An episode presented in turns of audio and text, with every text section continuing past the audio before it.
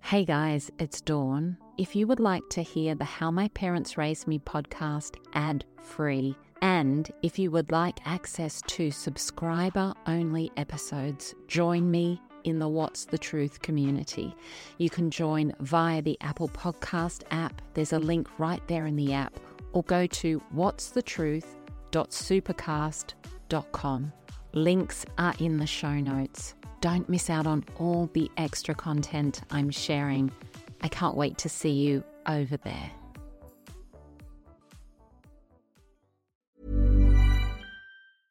Hey, I'm Ryan Reynolds. At Mint Mobile, we like to do the opposite of what Big Wireless does. They charge you a lot, we charge you a little. So naturally, when they announced they'd be raising their prices due to inflation, we decided to deflate our prices due to not hating you. That's right. We're cutting the price of Mint Unlimited from $30 a month to just $15 a month. Give it a try at mintmobile.com slash switch. $45 upfront for three months plus taxes and fees. Promo rate for new customers for limited time. Unlimited more than 40 gigabytes per month. Slows. Full terms at mintmobile.com.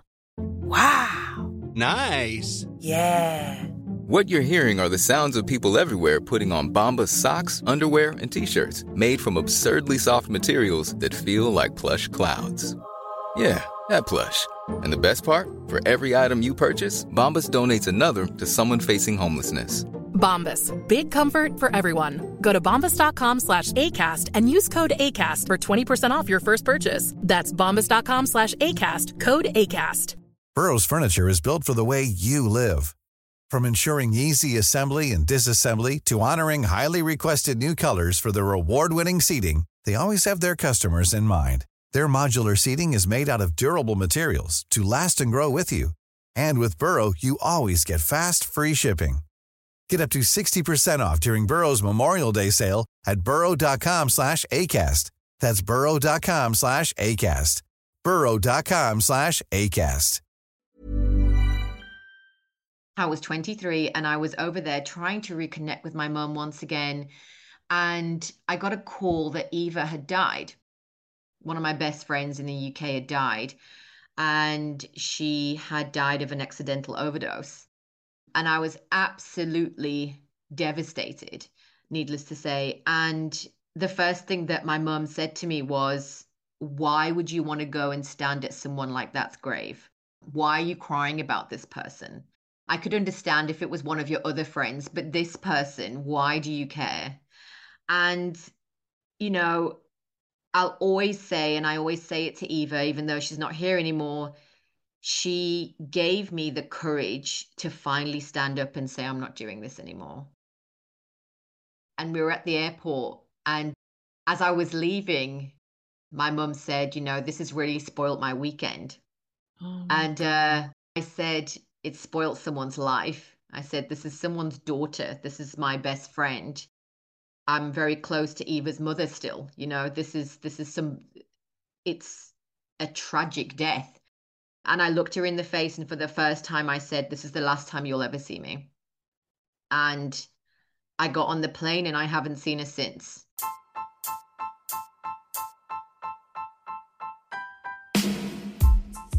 Welcome to How My Parents Raised Me. I'm Dawn Chitty. When we are born, we arrive here as pure and perfect souls, and the direction our life takes from that moment is deeply connected to what our parents bring to our lives. And what our parents bring to our lives is deeply connected to what their parents brought to their lives. And that's the cycle of families. I have always craved connection with real and raw stories to understand what makes you you, what makes you the absolutely unique human that you are. Stories are medicine for the soul, they can connect us and they can change the world. And so, in this podcast, I'm listening to beautiful souls sharing their story. What happened to them, how they got through, and how they have healed and thrived despite everything to arrive right here in this moment. Content warning if you are triggered by the themes of this podcast, please seek a helpline in your city.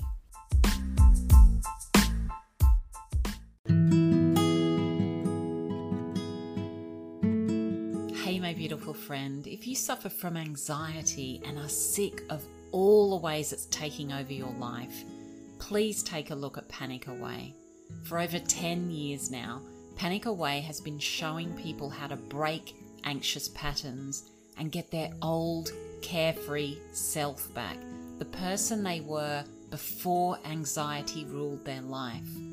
Panic Away shows you how to break the anxiety loop and it gives your nervous system a chance to relax. It's totally drug free and highly successful, and it helps people with all levels of anxiety.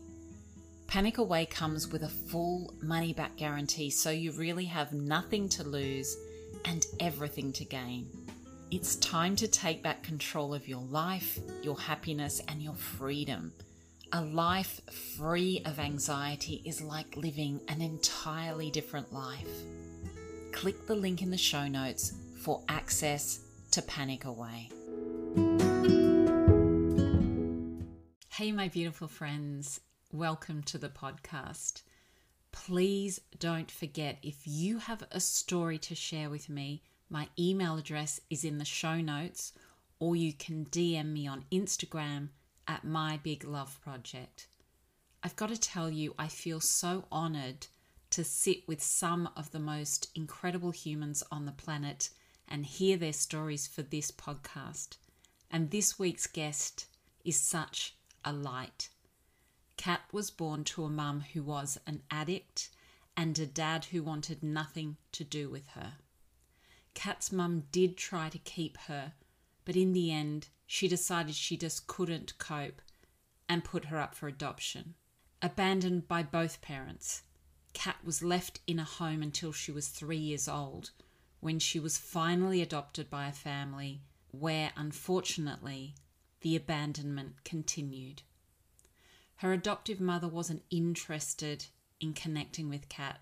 Her brother was struggling with mental health issues, and it was really only her adoptive dad that seemed to always be available and on her side. But many years later, Kat found out that her adoptive father was living with a terrible secret.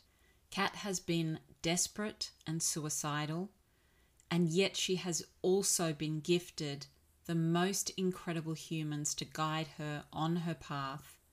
And Kat's resilience and determination to break the generational cycles of abuse and abandonment are totally inspirational. Please join me now for Kat's story. Welcome to the podcast. It's so great to have you here. You connected with me because you have a story to share that's been a difficult journey, and it all started when you were born to a mum who was struggling with addiction. What do you know about that time, your first few months of life? So I know that she was struggling with a cocaine addiction. She was also struggling with health related issues. And I know that my biological father didn't want anything to do with me and told her to get an abortion. And the first few months, I know that I was with her until I was eight months old. And she really struggled to take care of me. From what I've learned now, I think people would come over to the house and they would be quite shocked. She painted her entire apartment black at one stage, and a relative said they just found me in a crib crying. So I know that I think I was quite neglected during that time. My biological father came to see me at the hospital, and ever since then, he just, yeah, he didn't want anything to do with her or with me.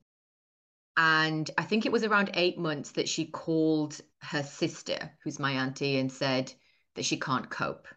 She couldn't cope with me anymore. And so that's when I went to live with my auntie for, I was there definitely for my first birthday. Yeah. So she just couldn't, she just couldn't cope, obviously. She was yeah. in a a really bad sort of situation yeah. there. And so yeah. you stayed with your auntie, and mm-hmm. was she able to care for you, or she wasn't able to do that? So she was able to care for me, and she actually wanted to adopt me. And it was the 80s in South Africa. I was born in Johannesburg. And so it wasn't a thing. If you're not married, you're not adopting, you know, you're not getting a child. So she even had a friend of hers who was willing to marry her so that she could adopt me. But my mum, my biological mum, was adamant that no one in our family was going to keep me. And so it was my other auntie that came up with the idea of adoption. I do find that, knowing what I know now, I do find it painful. I know they did things like they took pictures of me to send to adoption agencies. Makes me sort of feel like a bit of a rescue dog, you know, sort of if she's cute enough, you know, she'll get adopted, mm. that kind of thing. And my auntie actually has those photos, but I've still not managed to look at them. She said that if I'm ready, I can look at them one day, but I'm not in the space where I'm quite ready to look at them. And after that, I was sent to a children's home, so put into care. And I was there, I think I was there for a year. And that's when I was waiting to be adopted out. And I have some information on that, that I never slept, that I was quite difficult, apparently, difficult toddler. And then I was adopted out when I was three. Wow. The, the levels of trauma in those yeah. first three years is crazy, yeah. isn't it? Because not only yeah. Are you born to a mother who's not able to care for you properly, you've probably sort of attached to your auntie and then she's not able to keep you. And how crazy are these laws that say you can't keep this child? Like, imagine if imagine if she kept you, your life would have mm-hmm. been completely different, right? I'm sure you've never thought of that before. no.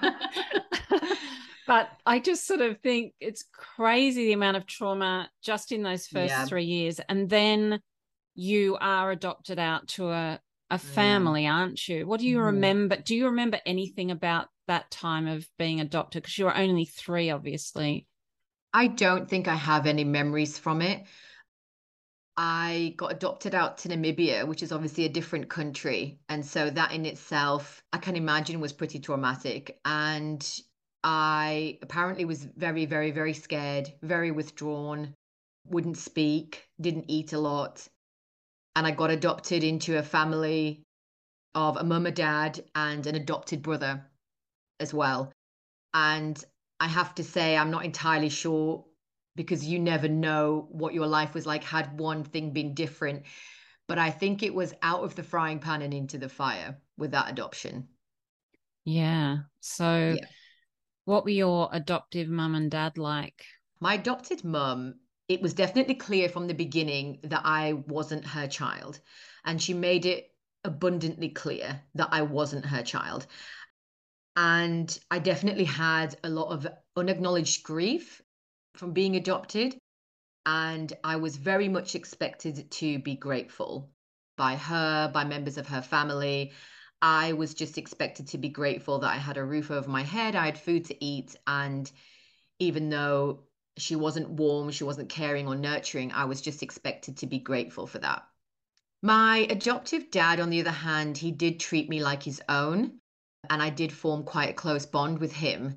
And over the years, I never felt like I wasn't his child.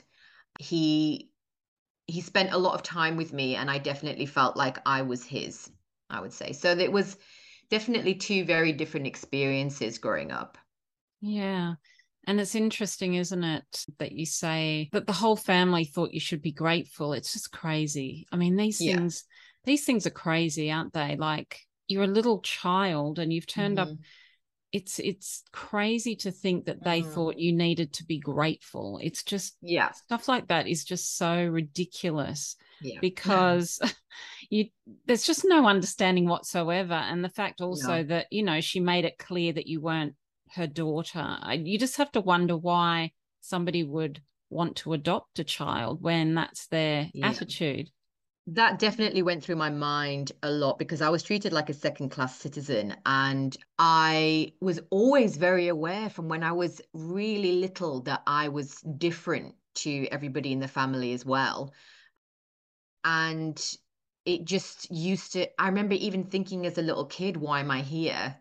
Mm. If you mm. didn't want me, why am I here? And, you know, I was definitely very aware from a very young age that I did not belong there um, mm. whether that was an, you know a feeling that I had in intuition or whether that was just, you know, forced down my throat at every given opportunity. I don't know. I definitely knew it was a strange melting pot that I'd been put into.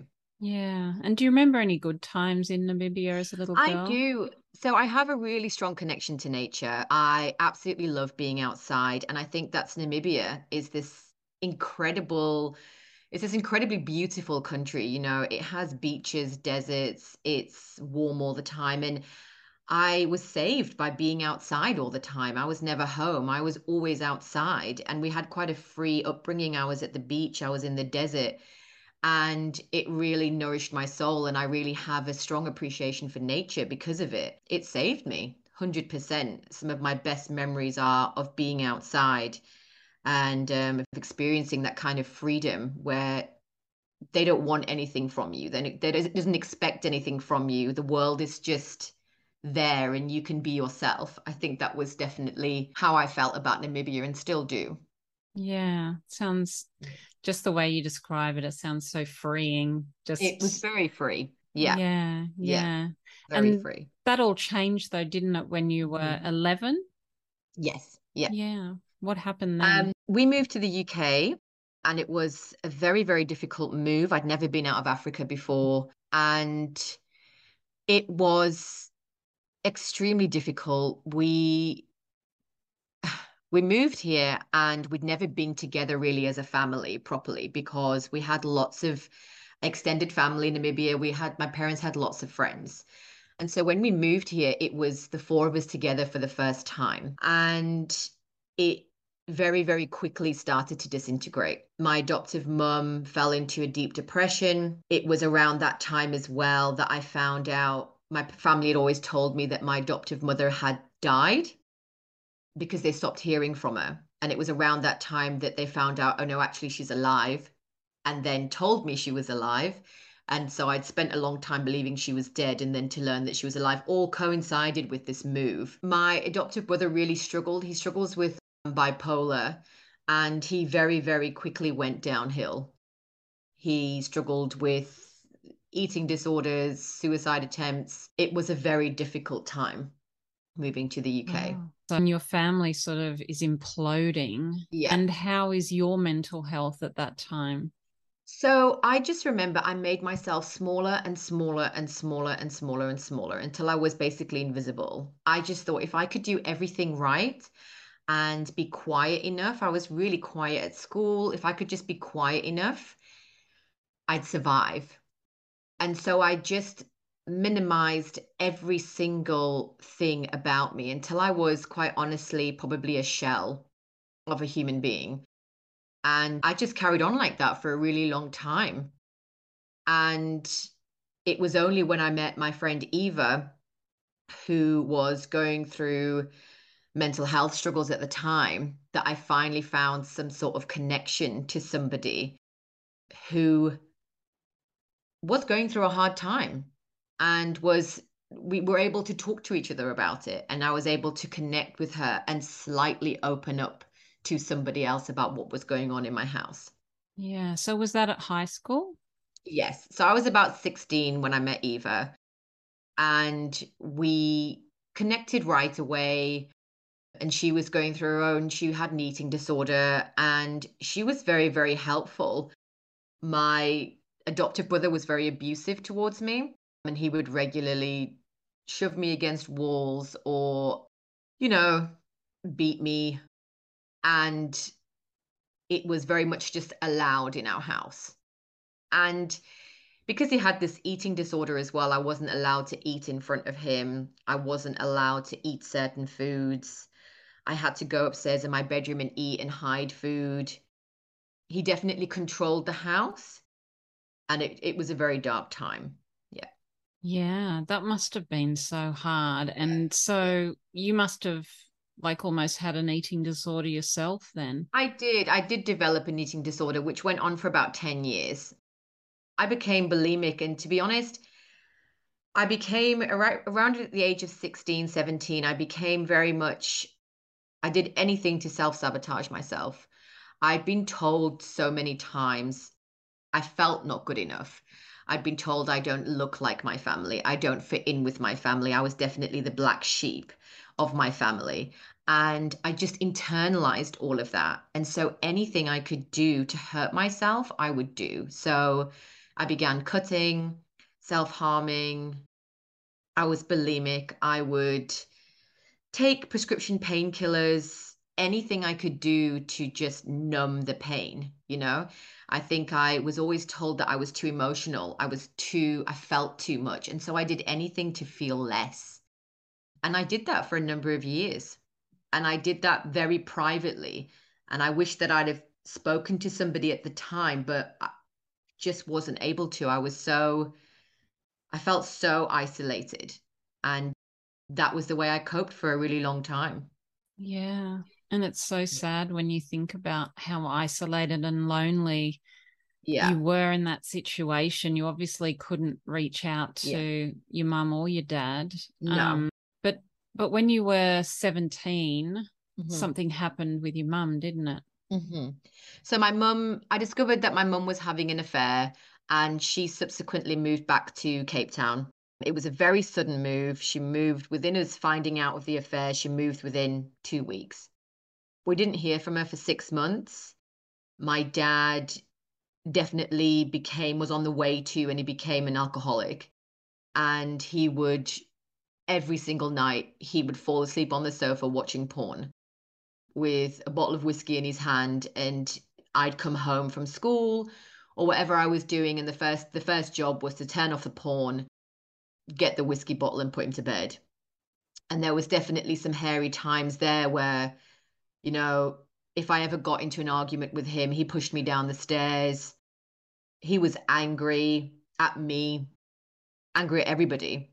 And yeah, it was again a very dark time. Yeah. Yeah. And so your mum just up and left and yeah. what you didn't did you hear from her at all? Or? We didn't until six months later when she turned up in the kitchen like nothing had happened. And I walked in from school. I was just finishing school and I walked in and there she was, you know, cooking like nothing had happened. And she flew into an absolute rage because I wasn't happy to see her. You know, it, it was my fault that the affair was discovered. You know, it was my fault about this, that, and the other and she was absolutely infuriated that I wasn't happy to see her. And needless to say, it didn't last very long. She was home for three weeks and she said, actually, no, I did do the right thing. And she left again. Wow. Yeah. My God. I, I'm just trying to sort of imagine what state you must have been in at that time, you know, mm-hmm. because that's so much to deal with, isn't it? Yeah. Like you must have been incredibly, you must have been so low at that time. I was very, very low. I mean, I had a huge problem in expressing myself. I wasn't good at talking to anybody about what was going on. I also think that it's important to say that at that time, you know, I'm 35, you know, mental health wasn't as big as it is now. There weren't podcasts about this kind of thing. There wasn't information to turn to.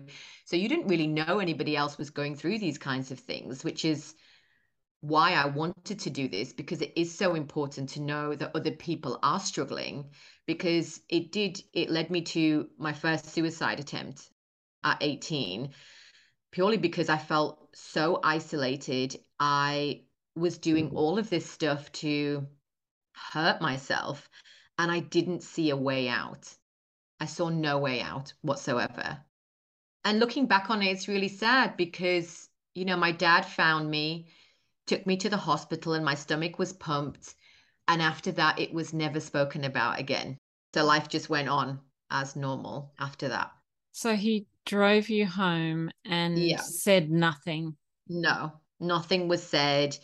You know, they knew I'd been self harming. I mean, the marks were on my arms. I, you know, they, well, my dad, he, I don't know if he just didn't know what to do or wasn't able to do anything, but nothing was talked about and I was just sent home, and that was that. Yeah, oh my God. I mean, it's just yeah. incredible, isn't it? That first of all, when you go to a hospital, that you're not given some sessions of counseling, no, some, you know, yeah. information that your dad doesn't speak to you yeah. about it. He obviously has no tools whatsoever to he doesn't really know what to do. But even Yeah. if you don't know what to do, you think you'd say something, you know, it's Yeah. it's Yeah. Oh my gosh, incredibly, incredibly difficult time. Yeah. So how did you move on from that? I didn't really. I, for a long time after that, I definitely was in a dark place yet again. And I just kind of wondered. I can't even really tell you what I was doing. You know, my peers, people of my age, were having experiences that was so alien to me. You know, I didn't know anybody else who was going through the things that I was going through. And they were sort of going out and being young people. I didn't feel young. I felt very tired. I felt old. I felt exhausted. And I felt like I didn't want to do this anymore. And they're just, it was very, it was extremely isolating.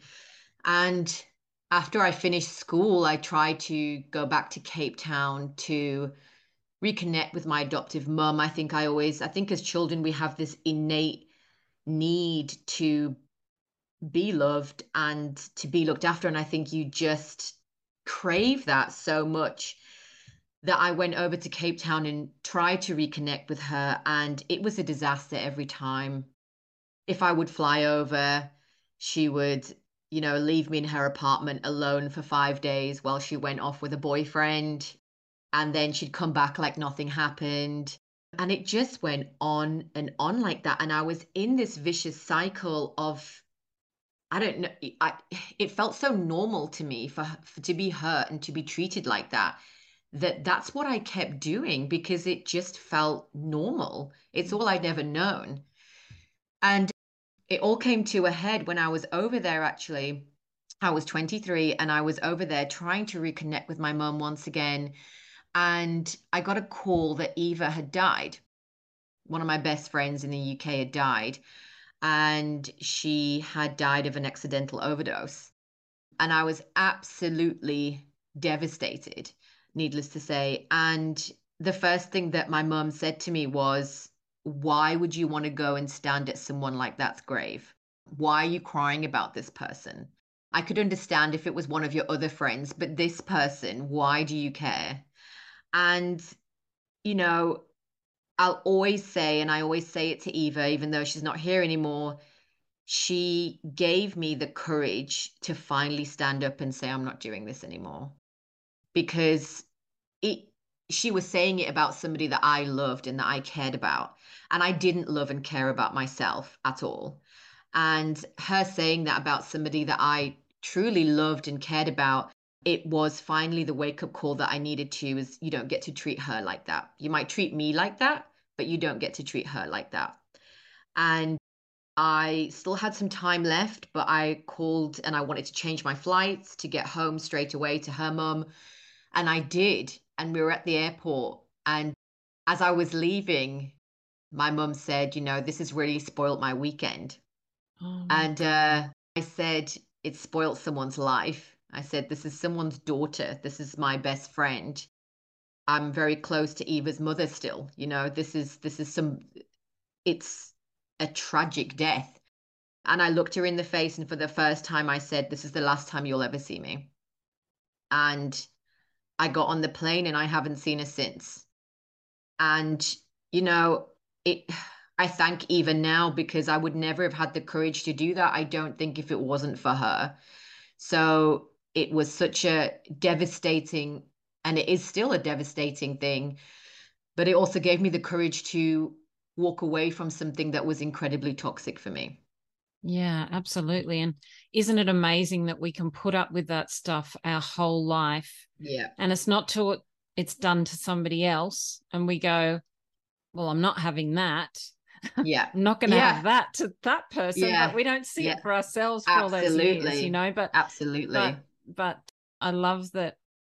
Yeah, I love that Eva was able to save you from her. Really, you Yeah. know, she didn't deserve to have you, and yeah, I'm so I'm so happy that you made that decision and Yeah. you you were strong enough to do that because Yeah.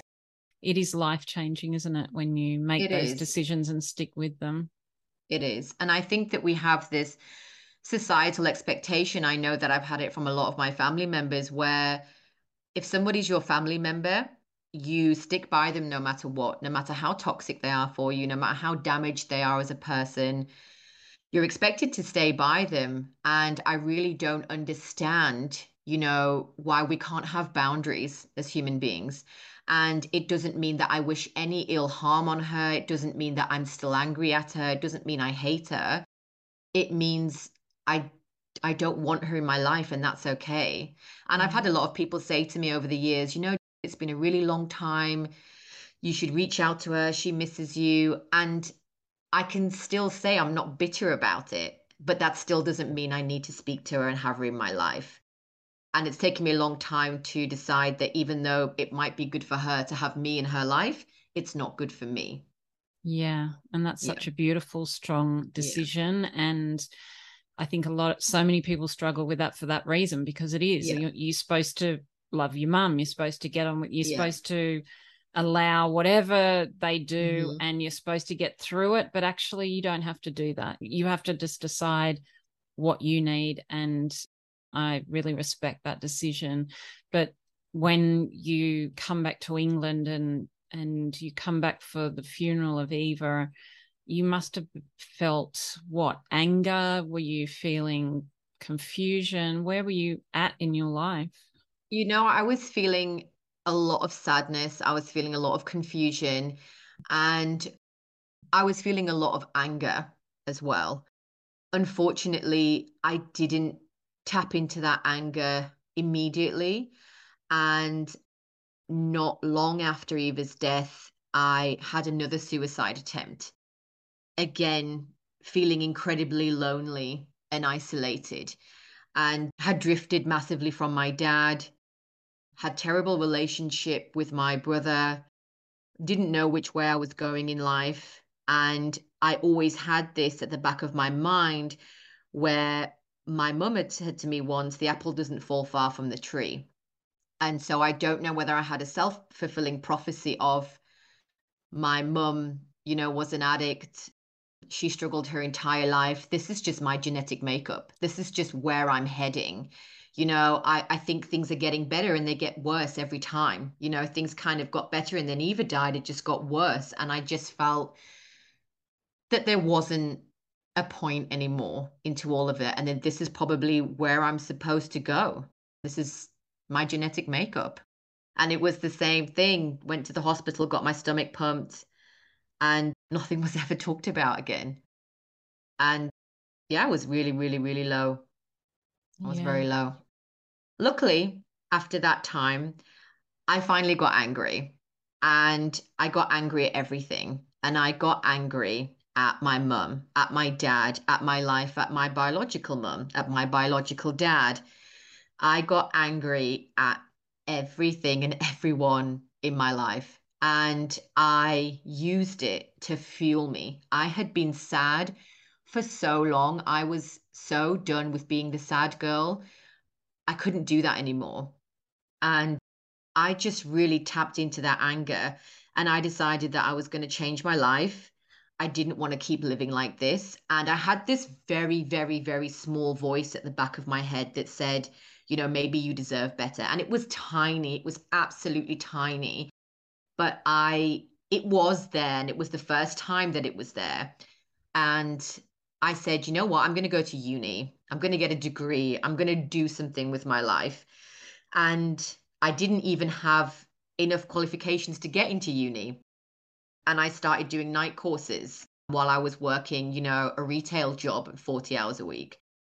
And I, yeah, I got into uni in London and I arrived there and I knew absolutely no one, no one whatsoever. But I did it. I got into uni for a teaching degree. And that was, I think, even though that was the start of a different me that was the start of a new chapter. There's never been a faster or easier way to start your weight loss journey than with PlushCare. PlushCare accepts most insurance plans and gives you online access to board-certified physicians who can prescribe FDA-approved weight loss medications like Wegovy and Zepbound for those who qualify Take charge of your health and speak with a board certified physician about a weight loss plan that's right for you. Get started today at plushcare.com slash weight loss. That's plushcare.com slash weight loss. Plushcare.com slash weight loss. I'm Sandra, and I'm just the professional your small business was looking for. But you didn't hire me because you didn't use LinkedIn jobs. LinkedIn has professionals you can't find anywhere else, including those who aren't actively looking for a new job but might be open to the perfect role, like me. In a given month, over 70% of LinkedIn users don't visit other leading job sites. So if you're not looking on LinkedIn, you'll miss out on great candidates like Sandra. Start hiring professionals like a professional. Post your free job on linkedin.com/people today. Yeah. I love that. I love that fire. And it is Yeah. it because that grief and that anger that's suppressed, it, it makes us depressed. It makes, Yeah. you know, that suicidal. Yeah. You've decided to to change that around and use that anger differently. And how how amazing was that? And so you and you worked 40 hours a week Yeah. and studied at night to get into uni. That's incredible. That's I did. incredible to turn that around. Thank you. Yeah, I, I I just looked around me and and I, you know, I kept telling myself, this is how your life's going to turn turn out if you don't do anything else. And if you don't try, nobody's going to help you. You know, nobody helped me. You're going to have to do this not because of somebody, but in spite of somebody. And you're going to have to do this on your own. And I'm really glad that I did. I'm really glad I lent into that anger. And it's something that I do, you know, disclaimer, I did have to get, you know, therapy in the end about how to contain my anger. But I definitely I I I lent into it and I used it to fuel me rather than hold me back. Yeah, that's beautiful. I love that. And so you were living the uni life. How how was that? Because I mean, you turn up somewhere you know nobody. How does that go? It was a big shock purely because I was a bit older as well. I was 23 and lots of these kids were 18. And so I felt initially quite out of place. And then one day during a lecture, I met Robert and we clicked instantly. And he is this very confident, very beautiful man. And we very quickly became best friends. And, you know, by watching Robert, every single day he helped my confidence bit by bit by bit. You know, I'd been apologizing for who I was my entire life. I was apologizing constantly. And here was Robert just walking around. He didn't care what he weared, he didn't care what he said. He was very unapologetically himself. And he encouraged me to do the same. And it was by watching him and being around him just felt so good. You know, it felt like home. It was the first time somebody was there for me unconditionally. It was the first time somebody listened to me, somebody appreciated me. And yeah, he was one of the first best things that ever happened to me. Through watching him, I then did little things little by little to speak up and not be treated in certain ways. Yeah, and it's interesting when you've never been shown that before. It's Yeah. like a whole new it's like a whole new world, isn't it? And and it's like it's almost like you're given these amazing people in your life like teachers, you know, they turn Yeah. up and they they show you the way and Yeah.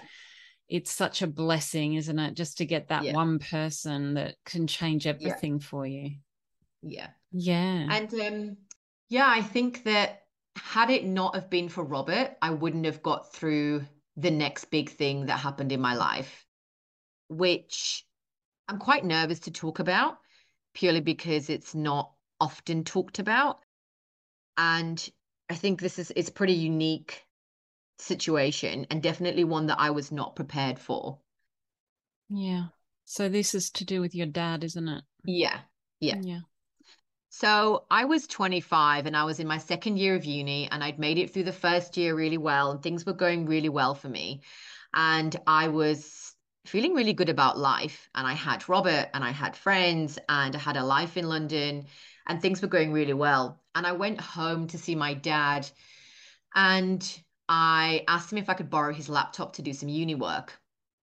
And as I was searching for a document that I'd saved and I couldn't find it anywhere, I couldn't find this document I'd saved. And I came across child pornography. And not only that, not only the images, I came across the things that he'd been searching for on the internet. You know, it was things like eight year old whore. It was it was graphic to say the least. And that completely shook my world apart. Yeah. Oh my gosh. It destroyed me. Oh, yeah. For so many reasons, not only because I'm now learning that my dad is potentially a pedophile, but because what do I do with this? I'm studying to be a teacher. I'm supposed to be protecting children, but I love my dad. He's the only thing I have left in my life. What do I do? You know, and I knew from my experience that if I was to tell anybody, they'd have to report it straight away because obviously he's, you know, he could harm other people. And I was completely and utterly once again isolated and had no idea what to do.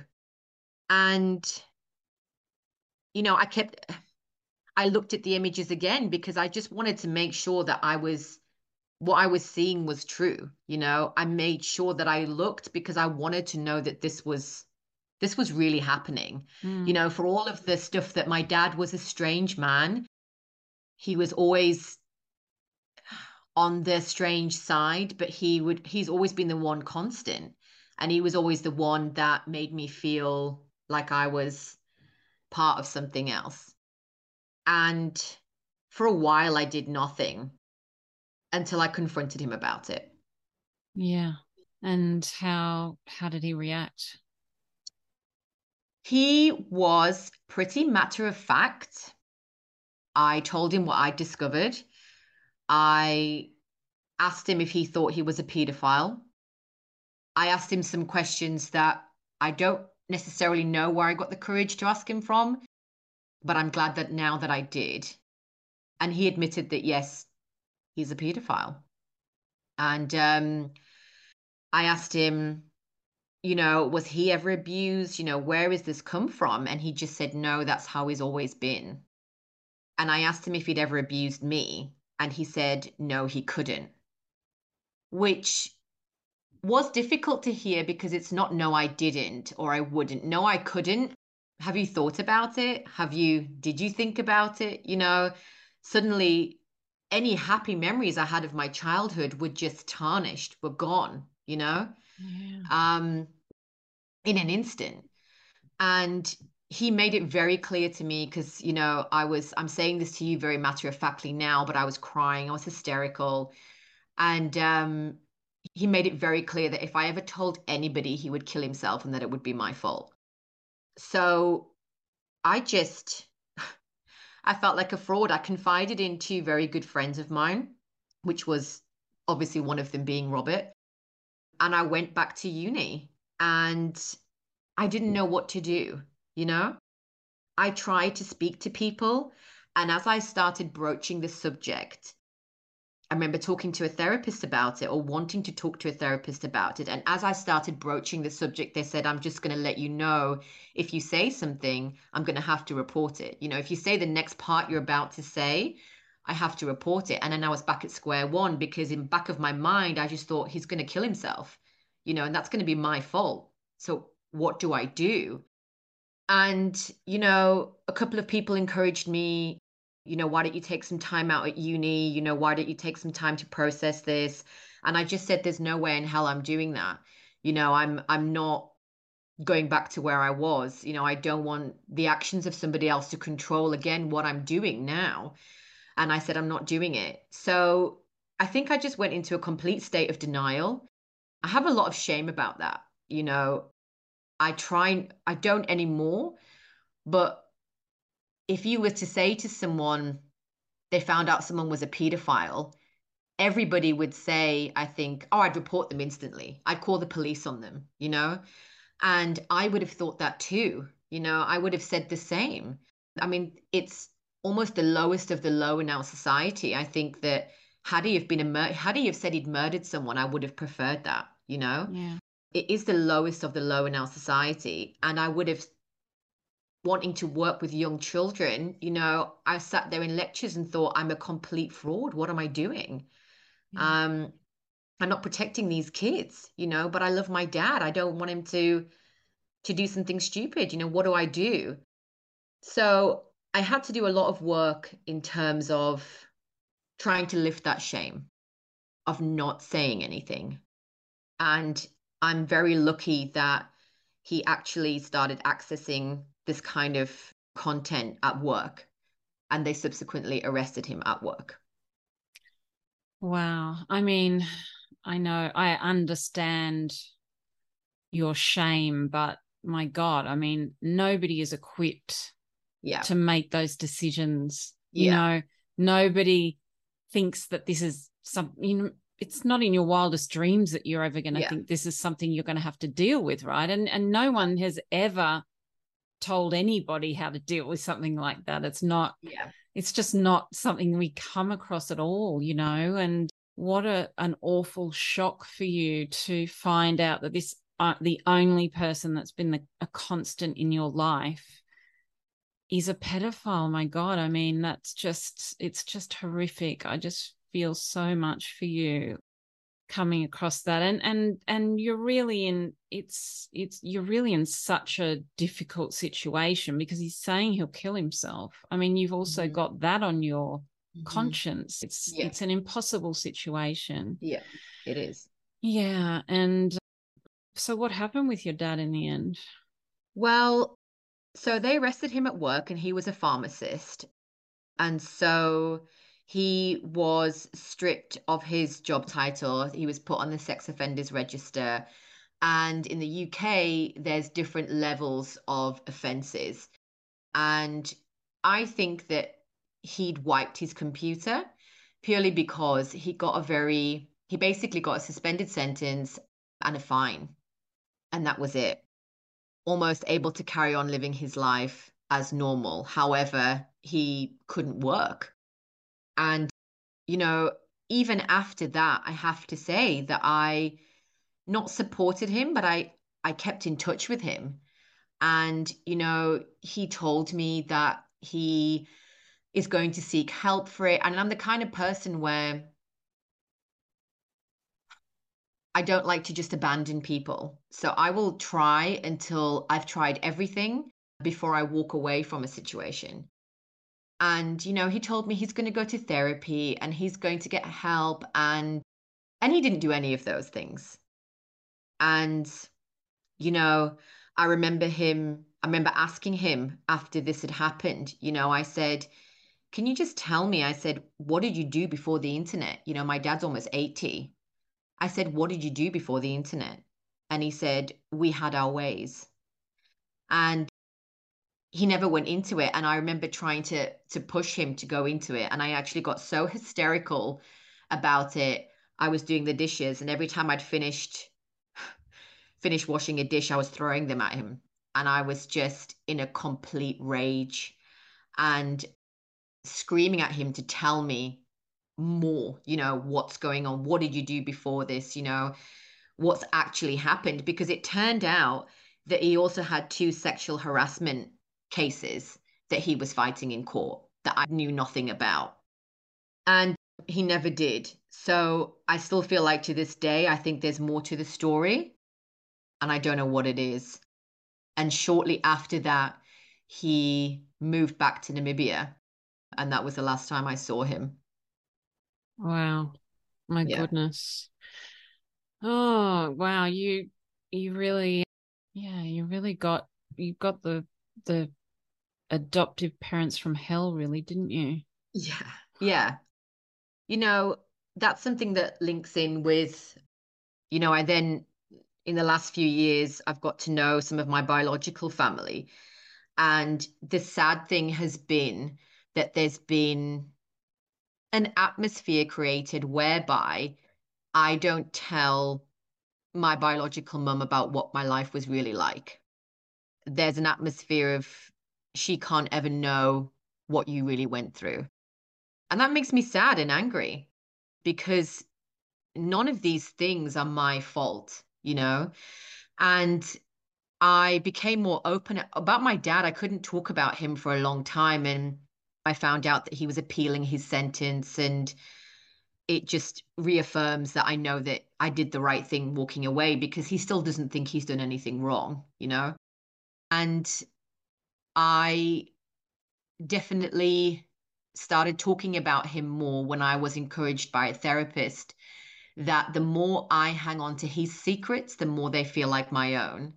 And the more that the shame, his shame, feels like my shame when I had nothing to do with it. And so I made a point that I wouldn't go and broadcast it from the top of a building, but that if somebody asked me, that I would be honest and tell them, you know, and if that made them uncomfortable, that was something they had to deal with. You know, I wasn't going to lie for him anymore. And so it was really disappointing when I started talking to some biological family members. And when I told them, their first instinct was just to say, Don't tell Wendy, who's my biological mum. Don't tell her. Don't ever let her know. Because it felt like something I had to keep to myself again. Yes, that's an, uh, another bunch of secrets, isn't it, that you've got to keep? And Yeah. and like you say, this is not your shame. No. It's not your shame to keep. And and th- that's the thing with generational trauma. We just get it handed down to us and we feel like it's ours and we we can actually let it go. But so you're in contact with your biological mother? I am every now and again, you know, I have to be honest and say that this is somebody again who I don't wish any, I don't have any bad feelings towards, but that I certainly don't really want in my life, I don't think, purely because of this, you know, perpetuating cycle of I don't get to be myself. I don't get to say how I really feel. Um, and everything's superficial. You know, I'm now I'm one of these people who let's have the difficult conversation. Let's have the awkward conversation. I refuse to live in silence and in things getting swept under the rug. My poor husband knows that I will have that conversation, whether it's uncomfortable or not. And I don't want to be involved with somebody where I have to silence myself again. And that's that's okay you know i have i have a really good relationship with my auntie her sister she came into my life a few years ago and she's the one who wanted to adopt me when i was one. And she's just my kindred spirit. She's incredible. She's the first person who really listened to me you know who really took the time to get to know me. And she's amazing. And she calls me her own and you know i know she wishes that i did had ended up with her. But she'll listen to all of the uncomfortable, gory details about what happened. And that's all that I need. You know, so that's really incredible. Yes, that's a beautiful connection, isn't it? Yeah. I'm so happy that you've got that. And and you also connected with another biological family. Who was that? I did a sister. So I I never knew anything about my biological dad. And I knew that he was from Yugoslavia, but that was obviously in the 80s, and now it could be a number of countries. And so my husband got me a DNA test for Christmas one year, you know, one of the ones, my ancestry, where you Mhm. see where you're from. And I did it, and it came back and it said, You have a close match with someone called Milena. And I thought, Well, that's quite an Eastern European surname. I, I bet that's his sister. And I told one of my friends, and she looked, you know, looked up the name on Facebook and she said, I know this is really weird. This woman's too young, but her kid looks just like you. And I said, There's no way she's too young. You know, this is an auntie. And she said, I'm telling you, this kid looks exactly like you. And so I just messaged her and said, Look, I don't know if by any chance you did a DNA test. Uh, my name's, I was adopted. So I think I have family potentially all over. And she messaged me back instantly and just said, Oh my God, it's you. Are you Jay? And I said, Yeah. You know, I said, Who's this? And she said, I'm your sister. Oh wow. And it was mind blowing. You know, this is 2020, so not that long ago. And she says, I've been looking for you since I knew you were born. So she is 10 years older than I am. And she'd grown up knowing that our dad had had another child. But because I went into the care system and then was adopted, she had no way of finding me. And she'd done this DNA test to, you know, a few years previously to try and find me. Oh wow. Um, yeah, and then she That's did. amazing. Yeah, it's really cool. And, you know, my sister and I, it's been such a nice piece of my puzzle because I get to know where I'm from now and I get to know about my dad without having to know him. And she's incredible and we get on so well. We some we have the same brain and she's been a big blessing in my life, definitely. Mm. And yeah, it's it's been an incredible experience to meet her, to get to know her. So you've met in person? Yes, she lives in London and it's so strange that Oh. we yeah, so she's not too far. So yeah, I couldn't couldn't believe that she was that close. And so we've met in person. We probably talk most days. And it's incredible. She's and she actually encouraged me to do this because, you know, she's like, I think you have a story to tell. She always asks me, what are you going to do with what you know? And I always say to her, I don't know yet. What are you going to do with the information that you have and how you can help people? And I just say, I don't know. And she said, Well, just sharing your story once could potentially help someone feel less isolated. So, yeah, she was definitely a big reason why I did it. Oh, that's amazing. That's Yeah. amazing. Well, how Yeah. Like it's just crazy, isn't it? Now you do these DNA tests Yeah. and it can open up this entire world. And she's actually Yeah. done her test because she knows you Yeah. exist somewhere. Yeah. That's just yeah. incredible. That's so cool. And did you, so did you actually meet your biological father? I haven't. I mean, you know, my biological father and mother, they're quite the pair. They have had a lot of trauma, I think both of them. You know, my biological mother was gang raped at a really early age, which I think is what led her into the spiral that she was in. And my biological father, we don't really know. He's quite an enigma, to be honest with you. You know, we know he did prison time for stealing diamonds. He owned a nightclub at one point. You know, he dealt cocaine, but not a very, not the best character. And everybody that I've met on his side or speak to on his side have said, please get to know us, but don't waste your time with him. So I feel like that's fair. And I feel like I feel so good now knowing Milena, you know, my sister, and I don't need to. Again, I don't harbor any ill feeling to him whatsoever. You know, I'm in such a good place with that because just not wanting to speak to somebody doesn't mean that you're a bitter old cow. You know, it just means that you have boundaries and you don't want to cross those boundaries. And no, I have no desire to speak to him. No. Yeah. And that's Yeah. that's absolutely awesome. Like I love that you're so clear on that. Yeah. Um and you're very clear on saying, you know, I have all these boundaries. How have you got to this place? Have you done a lot of therapy or what have you done to be so clear on moving forward? So I did a lot of therapy initially, and one of the things I learned was that, you know, my adoptive dad was actually manipulating me for a really long time and in a way grooming me as well. Not in a sexual way, but de- you know, he was definitely grooming me to be there for him on his side, you know. There was you know, I I do think that my dad, my adoptive father thought about me more than his daughter. I think he almost saw me as a bit of a life partner. And, you know, there was a couple of instances where I was a teenager where my dad did try and kiss me, you know, open mouthed. And just the way that he's manipulated the situation definitely leads me to believe it was not a father daughter relationship that he had in his mind. And I think once the penny dropped for me about that and looking back and realizing how much I'd been manipulated, I just decided that I was going to be quite fierce about myself and about what I allowed and didn't allow to happen. You know, I even I was dating guys that were not horrible guys, but they were chaotic, you know. And I finally sat down one day and I'd split up with a boyfriend and I said, I'm not doing any of this anymore, you know. And I made a list of what I wasn't going to allow in my life anymore from that point onwards. And I wrote it down so that I saw it. And I said, I'm not doing this anymore. And a few weeks later, I met my husband who was none of those things, you know, and had none of those attributes and wasn't chaotic. And initially, it did feel uncomfortable because that was all I'd known. But I made the decision to push past that. I'm, I'm just, I'm, I'm very fierce about who I am now.